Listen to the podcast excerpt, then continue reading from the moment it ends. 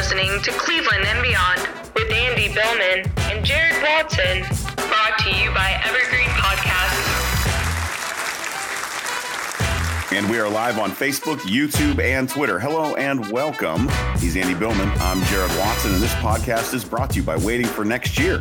Check them out, original Cleveland sports reporting at WaitingForNextYear.com. Also coming soon to Evergreen Podcast. If you love Baker Mayfield banter, well, it's been quite a week for you and for Baker. A lot of debate and instant analysis on Baker Mayfield from across the country. Everyone's talking about him. Not in the best ways either all the time. Also, should Baker be playing with his current injury? And let's add that to Odell being pissed off. And, oh, yeah, Jarvis Landry doing what he always does, busting his ass, playing with broken ribs. Anyone surprised by that? I'm not, but I do hope he's okay. What a fun week in Berea. Yay. No. And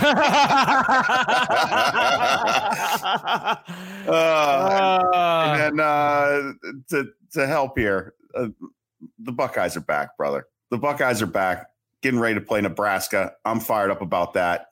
That should cheer us up, Browns fans, if you're also an Ohio State fan, which many Boilermakers, Rondell Moore. Okay, sure. Look out, Hawkeyes. So that's going to help. We'll do a Buckeyes preview. But first,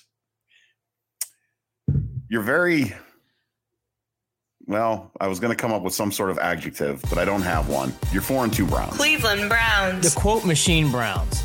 This is the week for the first time we have gone back into the vortex of – if you turn on First Take, you turn on whatever that show's called on Fox One, you turn on anything in the middle of the day, Mike Greenberg, Baker Mayfield, we think about this. Dan Warowski, what do you think about Baker Mayfield? What do you think about Baker Mayfield? What do you think about Baker Mayfield? The Baker Mayfield storyline and machine is at full go. We are in hyperdrive. You better fucking believe we're going to talk about that on Cleveland Beyond. And to be honest with you, I the opinions, obviously, I don't agree with all of them. I know probably Jared doesn't either, for sure. But I do think the narrative is appropriate. This is a big story.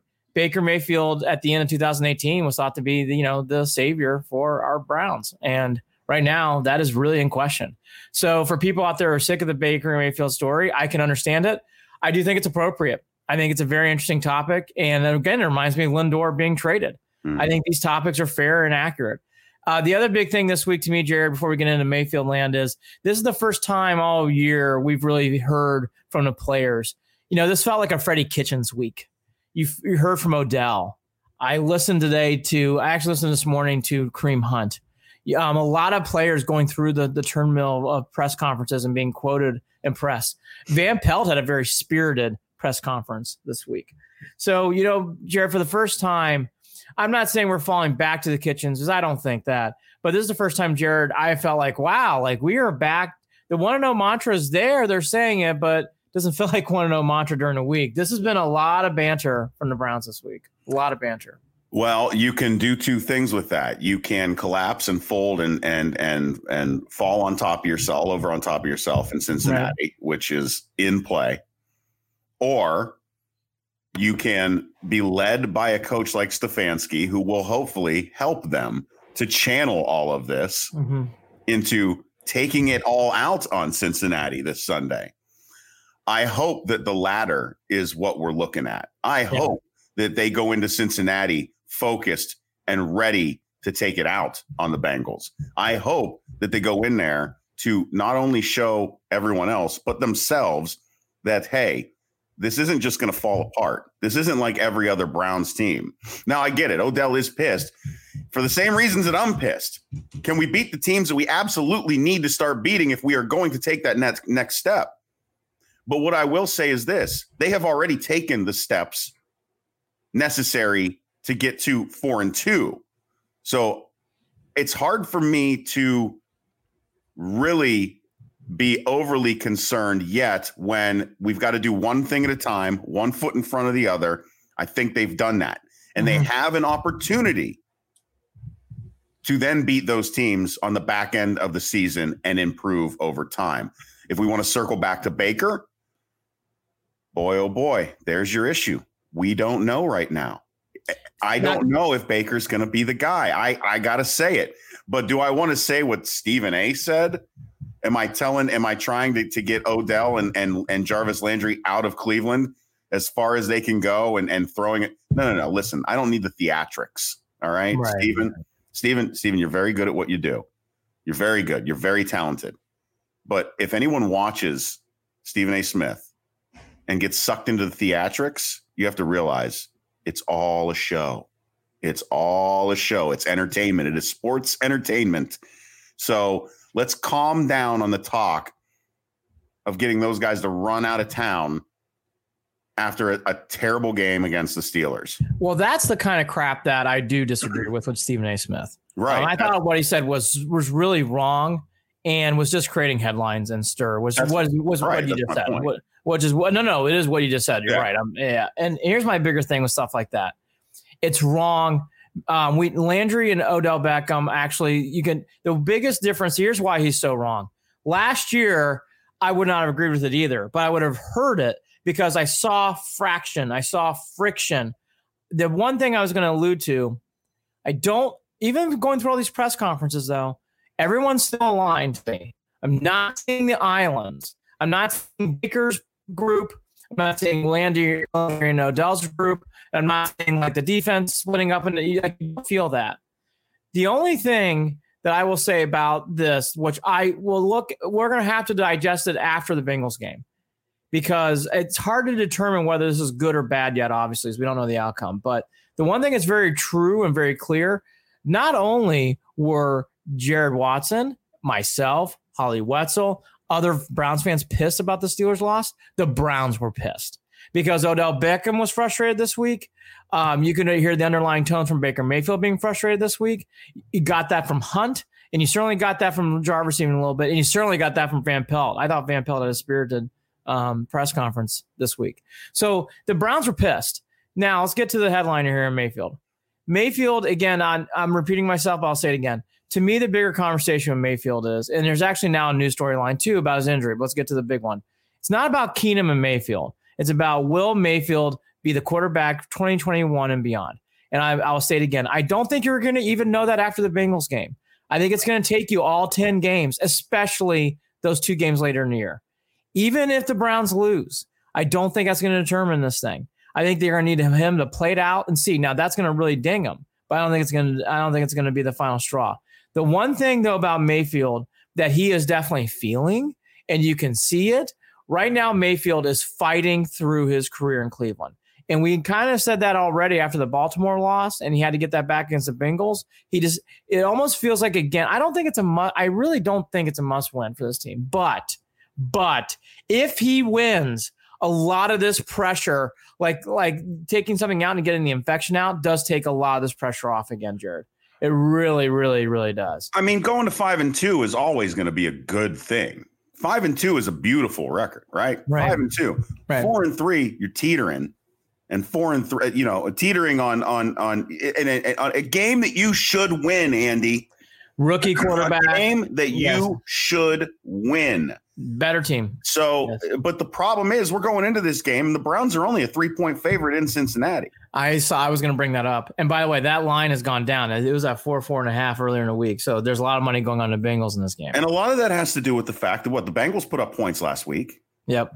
So Burrow's a good quarterback. Burrow can play. Yeah, I mean, Burrow can play.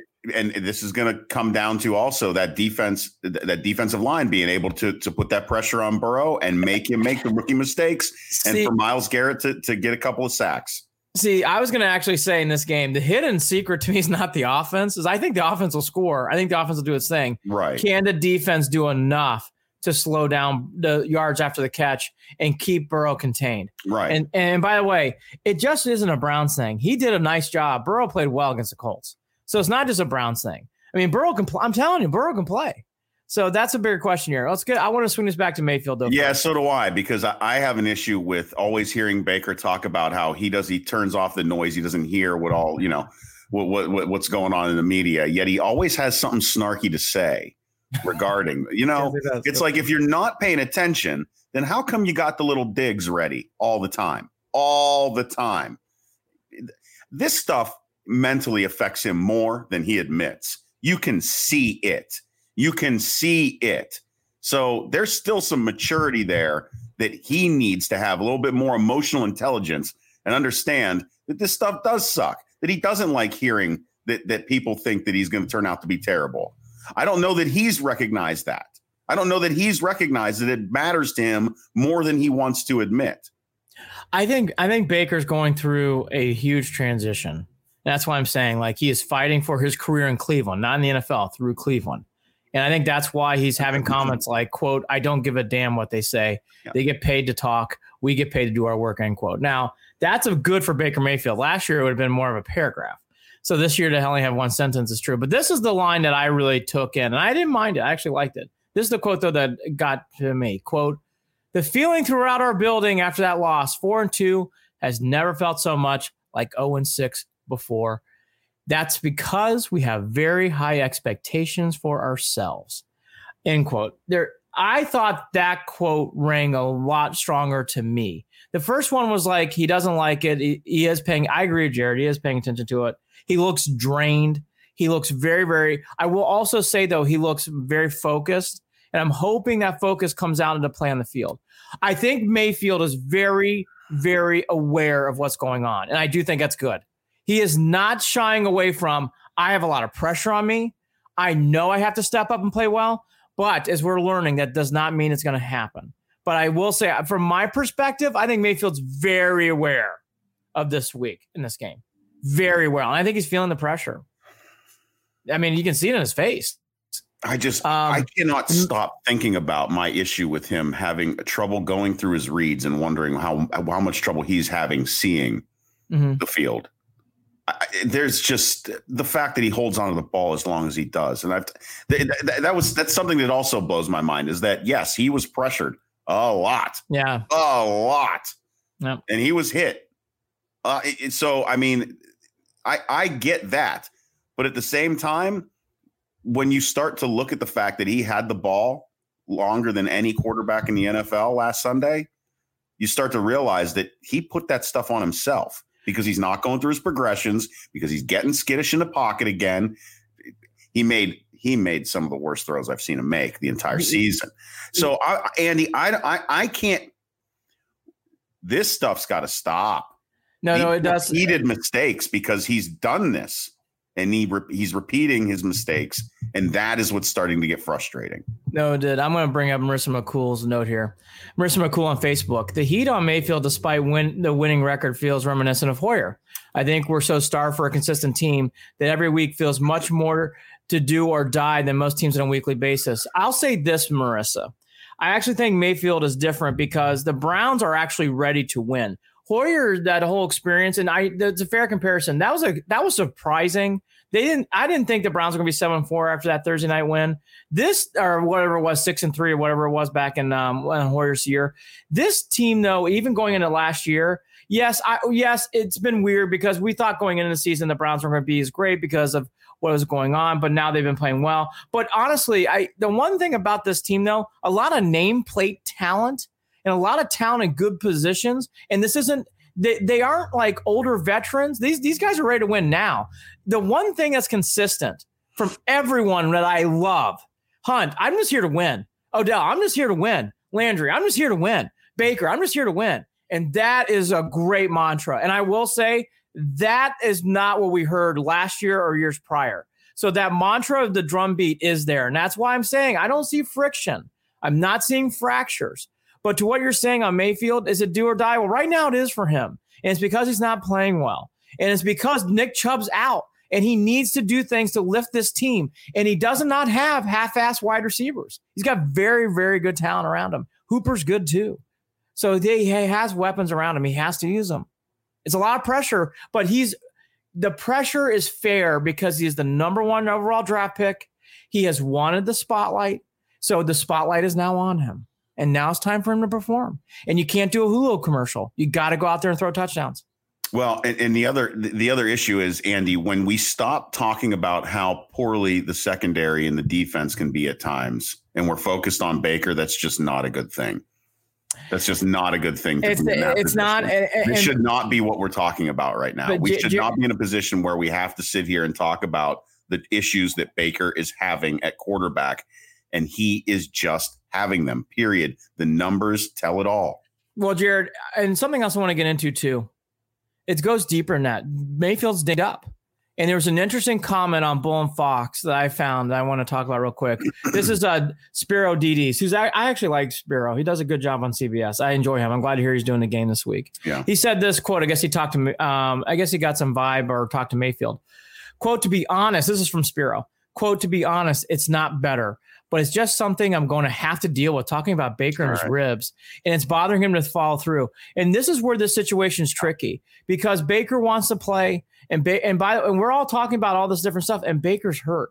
So that's why, Jarid, I think the story is even bigger, and it is what it is, because there's this whole outlier of how hurt is he? He's denying he's hurt. They're saying he's ready to play. So you got to figure he's ready to play. And then you hear reports like this yesterday.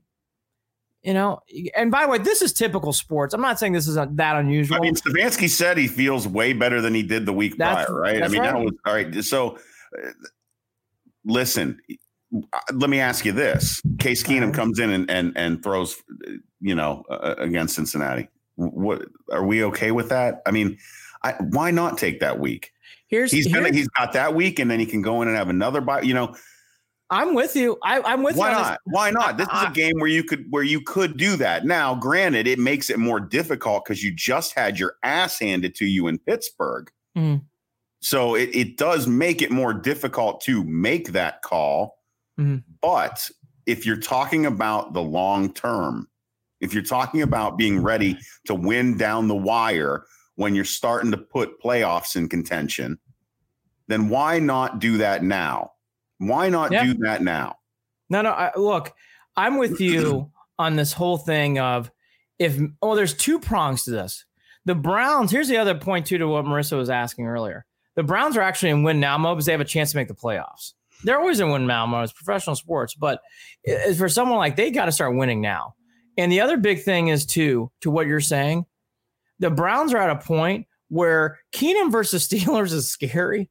If we're all being fair and honest, you know, if Brave Mayfield is hurt and he can't follow through, getting him healthy for that down stretch is much bigger right now than playing a Bengals game on a Sunday, because those games later in the year are huge. And I agree with Jarid. If he could use that week and a half and it could help a lot, that's something they should really consider. I mean, Marissa says the same thing on Facebook again. As someone from Minneapolis who watched Case play in that system, I'm at the very least not scared of what would happen if he came in. Yeah, I agree. Good point, Marissa. I completely agree. And that's a nice thing here. By the way, Philip Cordes, who I love, Philip. Yeah, great banter with them. By the way, I'm sorry to hear you're laid off, Phil. Hopefully I was waiting for the right moment to put that one up there. Yeah, Phil, I know. There's some pluses to being laid off right now. Hey, we love you. We love you, buddy. I hope you get a job, man. I'm sorry to hear that. I know it's been. Or don't get a job. Relax a little bit. Kind of figure out what you want to do. And by the way, give us stars, give us thumbs. We all love all that shit. Look, going back to this game itself, though, I this Mayfield banter, again, I think we've hammered it on the last podcast, so we won't go down the road. We all know this game, and all these games are going to impact that decision. Right. But all this is fair. And again, I want to repeat one thing. The Baker that I am seeing, though, in these press conferences is feeling the stress, is feeling the pressure. Here's the great news. I want to give a positive spin. If he does win, and he keeps winning, it's very good, because he has a lot of pressure on him. And it's going to make him a better quarterback in bigger spots and later in the year and in playoff spots. And I want to say that again. The pressure he's feeling is good, because it's going to make, if he can do this and he is as good as we thought he was at the end of 2018, he will rise up and this will make him stronger. So far, that litmus test has told us it's not going to happen, sadly. Right. But if you want to pause, I can't state this enough. In life, sometimes you don't have opportunities to succeed because you fail and you get fired, or you fail and something else happens. In Baker's case, he has 10 games, 10, including one big one on Sunday again, and an interdivisional game. So he has opportunities to do this. He's lucky. And I give Baker this one credit for everything this week. You can tell by his facial expressions and by his tone, he realizes what's in front of him, and he knows how serious this is. He gets it. It's a big deal. It's a big deal. I have to tell you that after last season and after six games of this season, that we are really getting to the point, at least for me, where I'm going to bring up my old favorite saying there. When somebody shows you who they are, believe them. And on the field, Baker has shown us who he is. And I'm really starting to accept the fact that this is just not working. No, agreed. Agreed. I hate to say it. I don't say it with any sort of malice or with any sort of delight. But at this point, I don't have expectations of anything more than hoping he protects the ball and hoping he gets rid of the ball. If those two things happen, that in itself would be a step forward from this week after last week. I don't know what else to. I don't expect him to go out there and sling it. I don't expect them to go out there and have himself a game. I mean, he had a great first half with the Colts, but then he didn't even play a complete game that game. The one thing I will say again as a positive, he reminds me a lot of Brett Favre. And Favre had games like that against the Vikings. He had games like that where he shit the bed. And Baker shit the bed last week. He had games like that too in his career. And his stats are up there with those similar guys. So let's hope that he continues through. Now, here's my new favorite guy. I like Odell. I love his energy this week. So do I. His quote, "I'm pissed. At this point, I don't really care to keep trying to make myself look like a good guy to the world and all that shit. Tired of losing. Tired of losing good teams," end quote. I give Odell a mental high five. I love this. This is what we've all been feeling this week. This is what all I've been saying. He for the first time, this is where I'm very excited about this. He talks like at times we're being fair. It's been more individualistic. This is not. When he's saying I, he means we. He goes, and I know what he's saying here. He goes, I don't like this. I'm not happy. I don't think this is cool. I give Beckham a lot of credit. I love that quote. I thought it set the tone of like, I'm tired of this shit. Well, and you can see even by his actions on the sidelines when he was pulling those guys together. He pulled the wide receivers together at one point during the game. He's getting into people's asses. And again, we can do this game again, too, and touch on the fact that when Tom Brady does it, it's a little bit different. It's received a little bit differently. I agree. It's like bat flipping. Remember I told you, I'm like, no one cares if Jim Thome bat flips. Look, Lindor bat flips. Everybody's got an opinion. And I'm not trying to make it a racial issue, but here's what I will say. Odell, we've said this in this podcast way too much. Odell gets picked on for whatever reason way too much. Way too much. This week, he's done nothing wrong. I want to repeat. Odell Beckham Jr., his quotes have done nothing wrong. They've been appropriate. And on the mark, and he's lucky if he gets one of the 15 calls that he should get a game too. The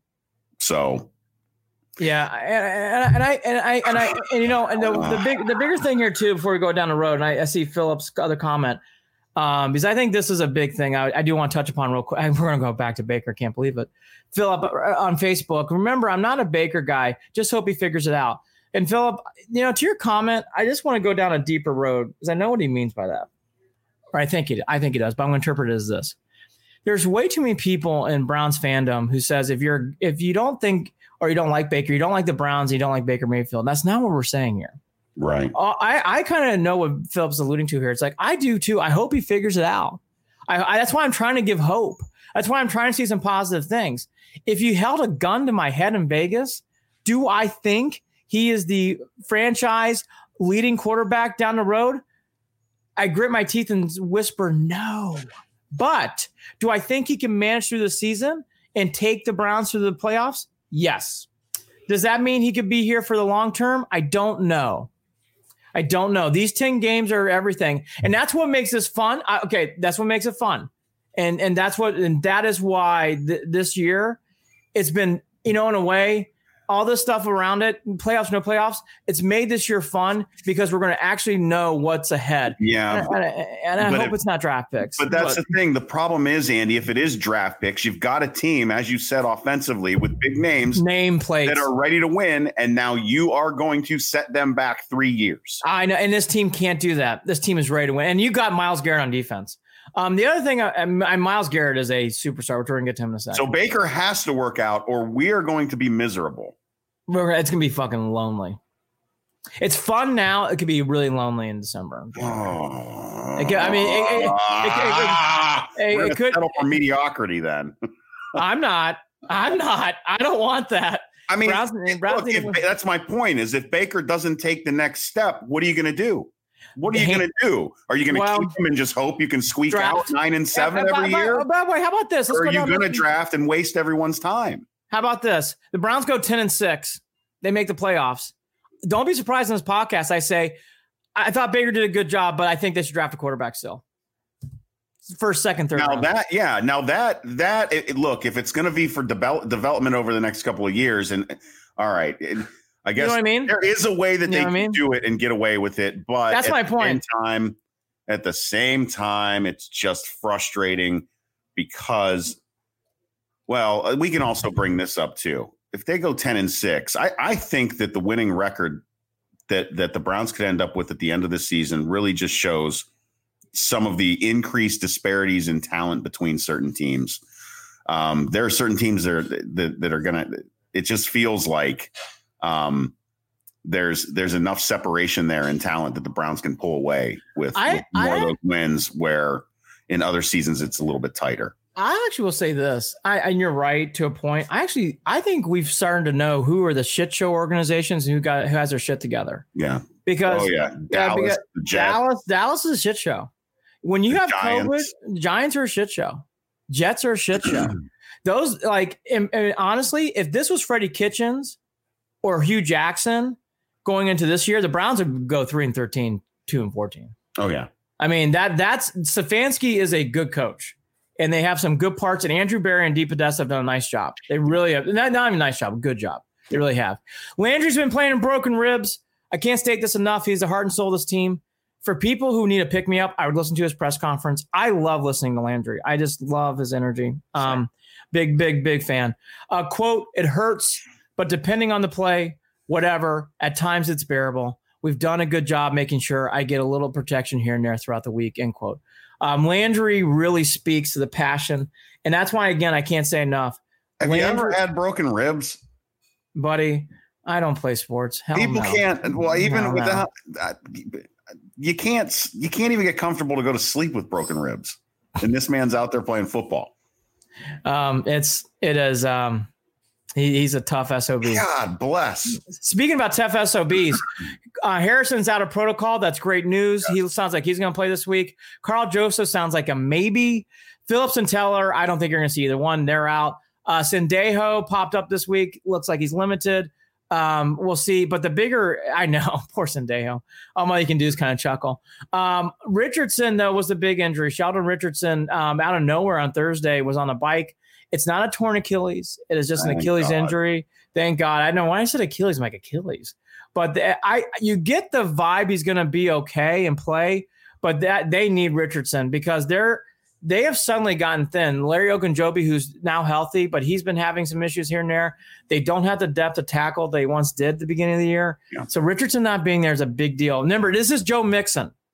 And Mixon, and by the way, but I don't want to go too far down. I don't give a fuck about the Bengals. If you're the Bengals, I know you have Joe Burrow. I would hand off the ball quite a bit to Mixon. I'm just saying. Just saying. And they won't. That Zach Taylor doesn't do it. He's a terrible coach. Fine by me. By the way, keep throwing the fucking ball. And Joe's really good. Fine by me. And by the way, you get encouraged by Joe, so I get it. But those are the injuries this week. My partner alluded to it. They're only 3-point favorites. The Browns are on the road, which for people who don't know in Vegas, you always give the home team 3. So that basically is saying the Browns and Bengals game is even. The quick totals, even with Joe Burrow, their offense is still 25th. They did play much better against the Colts, though. The defense is rotten. They're bad. They're 25th overall. They're almost in the bottom 5 in rushing. They're 27th. So they're almost in the bottom 5. So this is a bad rushing team. The Browns should be able to bounce back. Offensive line, Kareem Hunt, Dearness Johnson. The running game should be able to bounce back this week, Jared. You should be able to get that bounce back. Keep that in mind. Now, the defense, real quickly. Myles Garrett has done a lot of wonderful things. He is on his way to being defensive MVP. if you can get Harrison back and you can get enough out of these players who are running around, and hopefully Mack Wilson play. He was on camera this week, so hopefully he gets a little bit more of his feeling. You haven't felt Mack Wilson all year. No, not at all. And you hope that you feel him in this game. Here's my quick prediction. I think the Browns win. I just think because there's too much talent, and I get the funny feeling Baker's going to actually play well this week. I can't put my finger on it, but I just think that knowing he's always played well against the Bengals, even on the road, he's played well against Cincinnati, even in a loss last year. He had a couple of bad throws, but he played pretty well overall. And for whatever reason, and this is more on the Bengals, from what I can tell from Taylor, he's not going to hand the ball off. And so if they're not going to do that, I know the Browns will do enough to win. I think the score is in the high 20s, low 30s. So something like 31-28 Browns. Is what I'm seeing. I really think – I think the line is right there. I think 3 is right at the line. And I think the Browns win. I'm going to go ahead and say Browns win as well. And I think they do it a little bit, just a touch better, a touch easier than your prediction. And I'm looking more at 35-24. Yep. And so Philip Cordes agrees with you. He's got 38-21. And that's the week. So we'll obviously break it down Sunday night and see how the Browns do. Again, a lot of people saying it's a must game. I don't know if I agree with that, but we'll see. Philip on Facebook, who's becoming a fan favorite. I love Philip's energy. He talked about Romeo Cornell, the lineup for poor Romeo. Such a nice man, just not a good head coach. Nice man though. Nice man. Just not a good head coach. This week's games to me, including what we're going to get to next in college football. Very good slate of games. I love this slate. And for people who want to know what to watch afterwards, Niners at Patriots is a big game. Patriots need that game. They're 2-3. So that's a good game to watch. If I were sitting back and if we weren't Browns fans, the Steelers Titans game is wonderful. I mean, that is a wonderful 5-0, great game there. And then you got the Sunday night game, which is Cardinals Seahawks. Love that game. That's in Arizona too. And then Bears and Rams, another great slate of games. Just a lot of fun games this week. For people who know, I love to pick games. Andy's Candies on Best Fridays Football has been fucking awful, 3-11. Ugh, but here we go. We're going to pick some winners. We'll get to that in a later show. But anyways, I love the Bills this week. You're going to give away 12. I would still take the Bills. Titans are only giving up 1. I get the funny feeling the Steelers are going to feel like champions and get the shit kicked out of them. I think the Steelers are just going to mow them over. Might be angry Browns fan reaction, but I just think the Titans. I love. See, I want to have that feeling, but I'm not going to express it because as soon as I do, karma and the way the world works, the Steelers will end up winning. So, and if you want a weird road dog, take the Jaguars at 7.5, It's just because the Chargers are not good, and both those teams are not good. But I see that. I don't see the Jaguars winning. But 7.5 is tempting. Tempting to the point, but I'd take Jacksonville. We'll see my picture right. Jared will laugh at me probably, but that's okay. And we got a good, and we'll do that more. But anyways, that's the Browns. But now for Jarid Watson. Yeah. Bum bum bum bum bum bum bum bum bum bum bum bum bum bum bum bum. The Buckeyes are back. What was that? I don't even like the fucking Buckeyes, and the Buckeyes are back. That was like my impression of Hang on Sloopy. Was that terrible? It's all right. Oh, I wasn't tracking. I did not. Wow. It didn't resonate. That's fine. Look, Jared's got to get some coffee in him, and I clearly can't sing and have rhythm on microphone. We'll work on it after the show. Pass. Buckeyes are back. They're playing Nebraska at noon. The big noon show, which actually I'm starting to really like. I know it sucked, Philip. Leave me alone. Buckeyes are back. Thank you. It was awful. Buckeyes are back. I'm not a Buckeye fan. I shouldn't know that song. But I lived in Columbus forever. So let me ask you before we break down this team. Yeah. I think this is an easy team to break down. I've been listening to podcasts. I've been reading through rundowns on different shows and everything else. Mr. Buckeye, what do you think? 2020 Buckeyes, a little late, but better late than never, right? And really focused. Coach Day is not wasting any time. I think this team is ready to come in and clean the floor, basically walk away 8-0 and get ready for the college football playoffs. That's where I stand with Ohio State right now. We've talked about some turnover on the defensive side of the ball. I'm not going to stress over that stuff. I've learned over the years to not come out with a strong opinion either way, because a lot of times these kids come out and they come out of nowhere and you're like, wait, and all of a sudden they're on your radar. There's a reason why Ohio State recruits as well as they do. And part of that is it allows me as a fan to go, I'm not worried about it. Defensive years ago, it was stressful when we were talking about that linebacker core, which was probably the worst in the entire. But that again, though, that didn't last long. The very next season, the team. So there are going to be some questions defensively, but it's not something I'm going to stress about. On the offensive side of the ball, you already know.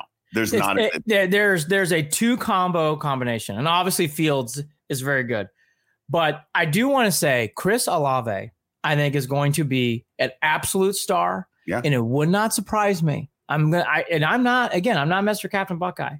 I think Olave, if the year's right, could be in that Heisman running. That's how good I think that kid is. Olave pops out when you watch him play. He is an absolute star. And again, the whole team is around Justin Fields. I've heard this from many people, Jared, and reading experts who follow the Buckeyes. I don't know if they're in the running because of Lawrence and ATN at Clemson, but the Buckeyes are 1A and 1B with Clemson, meaning these two teams are so good on offense that it's going to be hard to keep the Buckeyes at 40. And we can even talk about, okay, running back, J.K. Dobbins is gone, right? Andy, that's not an issue. The Ohio State Buckeyes have not had an issue at running back with plug and play, the next man up every single time. And Master Teague looked good last year. Master Teague is going to be a badass. Period. Good. You saw it every time he would come in the second half of every game last season, basically. There's no drop off. There's no drop off. And they got that transfer, Trey Sermon from Oklahoma. There you go. So they have look, offense. Look, let's just do this quickly. Fields is going to be in the Heisman running. Yeah. Fields looks motivated. Day is a very smart coach. I don't see any negative there. I just told you about Chris Olave. The other big wide receiver gets a lot of banter is this guy, Garrett Wilson. Mm-hmm. He has been labeled. Bucknuts, who Dave, for people who don't follow, Dave Biddle's a good follow for Buckeye stuff. From reading The Athletic, all these guys are labeling this guy, Garrett Wilson, will be the next big superstar. They are excited about him. He's going to be in the slot. So for people who want to know the new dude, that's the guy I've been hearing.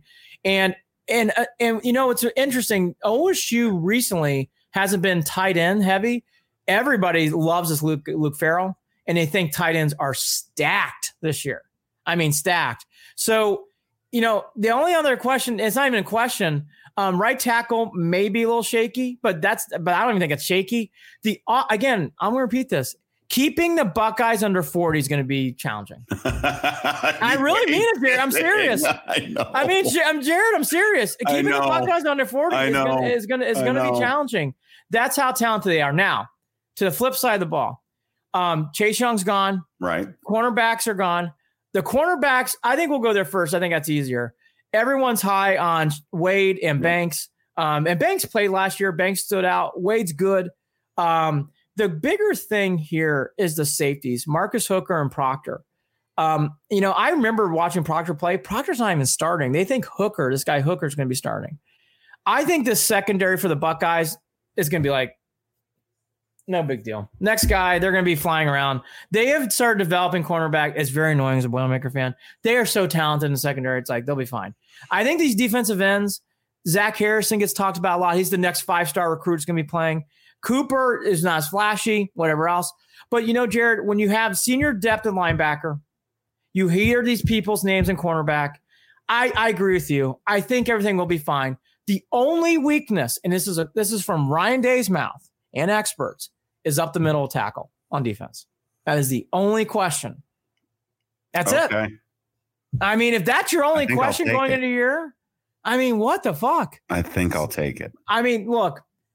This year, we'll have to see. We'll break it down after the Nebraska game. Ohio State's given up 26. I would take every one of those giveaway points and love it. And I don't think Nebraska's terrible. I just think that much about Ohio State. But here's the bigger thing about this team, too, in this season. It just feels like already, even before the ball's kicked off, Bama, Clemson, Ohio State, and then that fourth team will show its way up.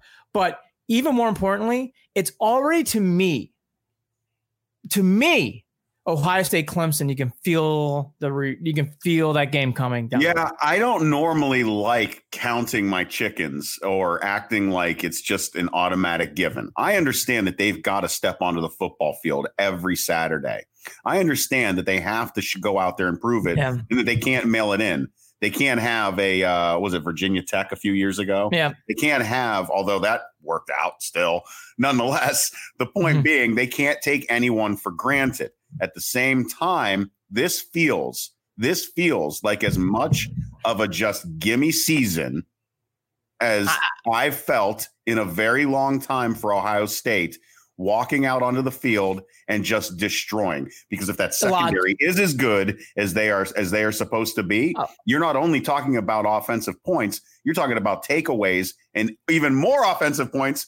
And I mean, it doesn't seem fair right now. It doesn't seem fair. And do not forget, the Buckeyes are going to put up 100 against that team up north. I mean, it's a lot of chalk. Doug Wicker, good friend of mine, great friend of the show. Larry Johnson will get those defensive tackles up to you quickly. I agree with you, Wick. Yeah, I'll even go step. I'll even go a step further because of the secondary and because of the talent on the ends. It's just gonna. And you have enough experience in linebacker. I think the defensive tackle thing is a little blip on the road. Marissa McCool, who's from Minneapolis, she makes a great point, and I actually do want to talk about this quickly before we get back to the Buckeyes. I love the Gophers on Saturday. They are actually a home dog, +3 with a returning quarterback, returning star wide receiver stud, and they came off a great year. I love the Gophers on Saturday night. Love them against Michigan. Love them. I actually think Minnesota has a chance of winning the West. I really, really do. Okay. I really do. I Wisconsin's got this big, flashy quarterback who everybody's high on, but I do love when you have one of the best, I mean, all Big Ten wide receiver, second all-team quarterback coming back, and Fleck. I think Minnesota's ready to roll. I think Minnesota's going to be tough to beat, and I'll give my 2-cent Purdue opinion that will drop the ratings here in a second. Rondale Moore's very good, but it sucks that Brahms got COVID and he can't coach against this Saturday against Iowa. I just wish he was there. Purdue has got the talent and the speed. It stinks because you wish they could put it all together more with Rondale Moore. Rondale Moore is a pro, but Purdue's Sally's still a year away. It sucks. But if you get quick predictions, I mean, is there any debate? It's Ohio State. And by the way, Penn State lost their best running back, Brown, for the year. He might come back later. So Penn State's dinged. Michigan, I don't believe the Joe Milton hype. I just don't. I don't think he's as good as people say. Michigan, what is that? What have they done to show you anything? Michigan State's in transition. Rutgers is Rutgers. I think Ohio State, folks, easy. I think you're going to see Clemson-type spreads. Clemson's a 46-point favorite against Syracuse this weekend. 4-6. Ooh. 4-6. Ooh. You're going to see those kind of lines for Ohio State. That's dirty. 4-6 against Syracuse. That is nasty. And by the way, Clemson last week, real quickly on Clemson, they played Georgia Tech in Atlanta. Final score, for people who didn't see it, 73-7. Not close. It was almost at 50 points at halftime. That's the kind of stuff. That is the one thing I've noticed about college football and the pros. Because of COVID, if you don't have your shit together, you just don't lose. You get embarrassed. I love Wicker. Wicker's a great sense of humor. To be fair, Syracuse is coming off Liberty. What has happened to the Donovan McNabb? What has happened to the McPherson days of the, oh my gosh. I'm sure Jim Brown is angry. My gosh, what has happened to once mighty Syracuse? Terrible. Anyways, Reyes, rest in peace. Yeah, real quickly back on the Buckeyes. I can't state this enough. It has been a weird year, as we all know. We won't even get into that again. I have loved college football. I always do, and I've been enjoying it. It's great to see on your scoreboard lineup: Purdue versus Iowa, Nebraska, Ohio State, Minnesota playing at home again, and in the big jug against Michigan. It's just good to see that. Tonight's Friday, we're doing a show on Friday. Tonight's Wisconsin, Illinois. It's good to see it.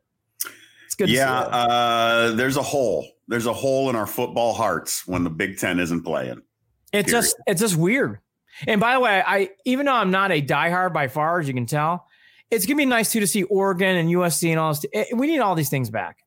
It's felt light. Yeah, just do it safely. Take care of yourselves and be careful and all that good stuff. Yes, all that good stuff. But yes, all that to be said. Especially as we're coming into the winter and things are starting to heat up. Before you ask me my final thoughts, I want to wrap up on this tonight. I know people don't give a fuck about baseball, and I could see it by the ratings. I will say the World Series is very good, and it's a great study of high rolling Dodgers with all their money, and the Marlins. I think are the only team. I know the Marlins have less, but Tampa Bay is in the bottom 2 or 3 in payroll. It is a fascinating series. It has been good baseball. It's been very competitive. It's good to have some fans there. It's 1-1 right now. I will be watching tonight. And I'll tell you right now, I will be into the World Series. For people who want to know, I would watch it. I think it's worth your time. It's been a very, very good World Series 2 games in. I've enjoyed it. I've peaked in, which for me right now is saying a lot. It is. I've peaked in. And I've never expressed this, but I don't know whether this is okay or not. I love Mookie Betts' play. Oh, he's good. That was a bad trade. The Red Sox are finally getting punished for a bad Betts trade. Defensively is wonderful. Something else to watch on the field. He is worth dime and nickel. Every dime and nickel. And by the way, for people out there wondering, is Lindor going to the Dodgers? Corey Seager's playing out of his shoes right now. I mean, he is having a playoff run. I heard them on a telecast, and I said the same thing. I'm like, look, I love Lindor, but Corey Seager, my God, are you sitting him down? Yeah. He is playing unbelievable. Anyways, it's a great series. It comes down to one thing. The Dodgers have no starting pitching outside of Kershaw and Buehler. Buehler in his tight pants, and that's it. Everything else in that team, though, they can hit the hell out of the ball. And it'd be fun to see Kevin Cash win, right? As a former Indians, sidekick of Tito. Be fun to see him win. By the way, Yandy Diaz playing well is annoying. I'm happy for him, but it's annoying. Jake Bowers, sipping coffee somewhere. I don't want to talk about it. Hey, you can follow us on Facebook, facebook.com/Cleveland and Beyond, on Twitter @CLE and Beyond. Did that trade work out? No. Shoot us an email, andyandjarid@gmail.com, andyandjarid@gmail.com. We are brought to you by Waiting for Next Year. Check them out, original Cleveland sports reporting at WaitingForNextYear.com. Check out the website, clevelandandbeyond.net. We're going to have to, that's going to be updated really soon. So you know what? Yes. Don't even bother checking it out right now. We'll tell you when to check it out. Maybe in about a month. Go to Facebook. And, Facebook's fun. We are soon to be officially a part of Evergreen Podcasts. Yes. Andy, final thoughts. Doug Wicker and I are University of Toledo alums, also fraternity brothers. I cannot wait for the Rockets. I have no idea how they're going to do, but I always support the Rockets. Love Toledo. I was excited. I'm not going to lie. I'm on sports all the time. When I saw the slate, I'm like, holy shit, the Mac's playing. So it was good to see that coming out. I'm glad to see the Mac is back. I'm excited about that. Again, I was great to see the slate of games this week in college football. It's my favorite sport by far. And again, the Baker Mayfield machine is back. The quotes, the banter, the talk has been on full go. For people who don't like it, I apologize. But it's full go back. And thank you to Marissa McCool, Doug Wicker, Philip Cordes. All you guys are great. We love all the comments. Check us out on Sunday, and Holly Wetzel and I on Wednesday. Best fries in football today. By the way, Coach Urban Meyer talks about why he took the Ohio State job on this podcast. It was an interesting answer. You'll have to tune in to listen to it. I can't tell you here. So we need the clicks. Click on it. Just click on it. If you like me, just click on it. Click on this too. Click on it. Oh, God. Andy, enough with the desperation. He's Andy Billman. I'm Jarid Watson. Oh, come on, Baker. We got this. You got opportunities. Boil her up. Talk again soon. Beat those Hawkeyes. We better be coming back here and doing a Victory Monday. Oh, show. Victory Sunday night. Victory Sunday night. Oh, yeah. I'm not doing anything. Yeah. Normal. Again, another day where my, I'm not awake. Weird. Can the Buckeyes score 70? I think they can. Ooh. Yeah, but I don't know if they're, well, they might. They might. We'll see. I don't think it's going to be this week, but I can see a Georgia Tech Clemson score coming by. Take care, everyone. Bye-bye. Bye. Cleveland and Beyond with Andy and Jarid is a part of Evergreen Podcast. You can follow them on Facebook at facebook.com/Cleveland and Beyond, on Twitter at CLE and Beyond, or shoot them an email at andyandjarid@gmail.com. And don't forget to visit the website, clevelandandbeyond.net.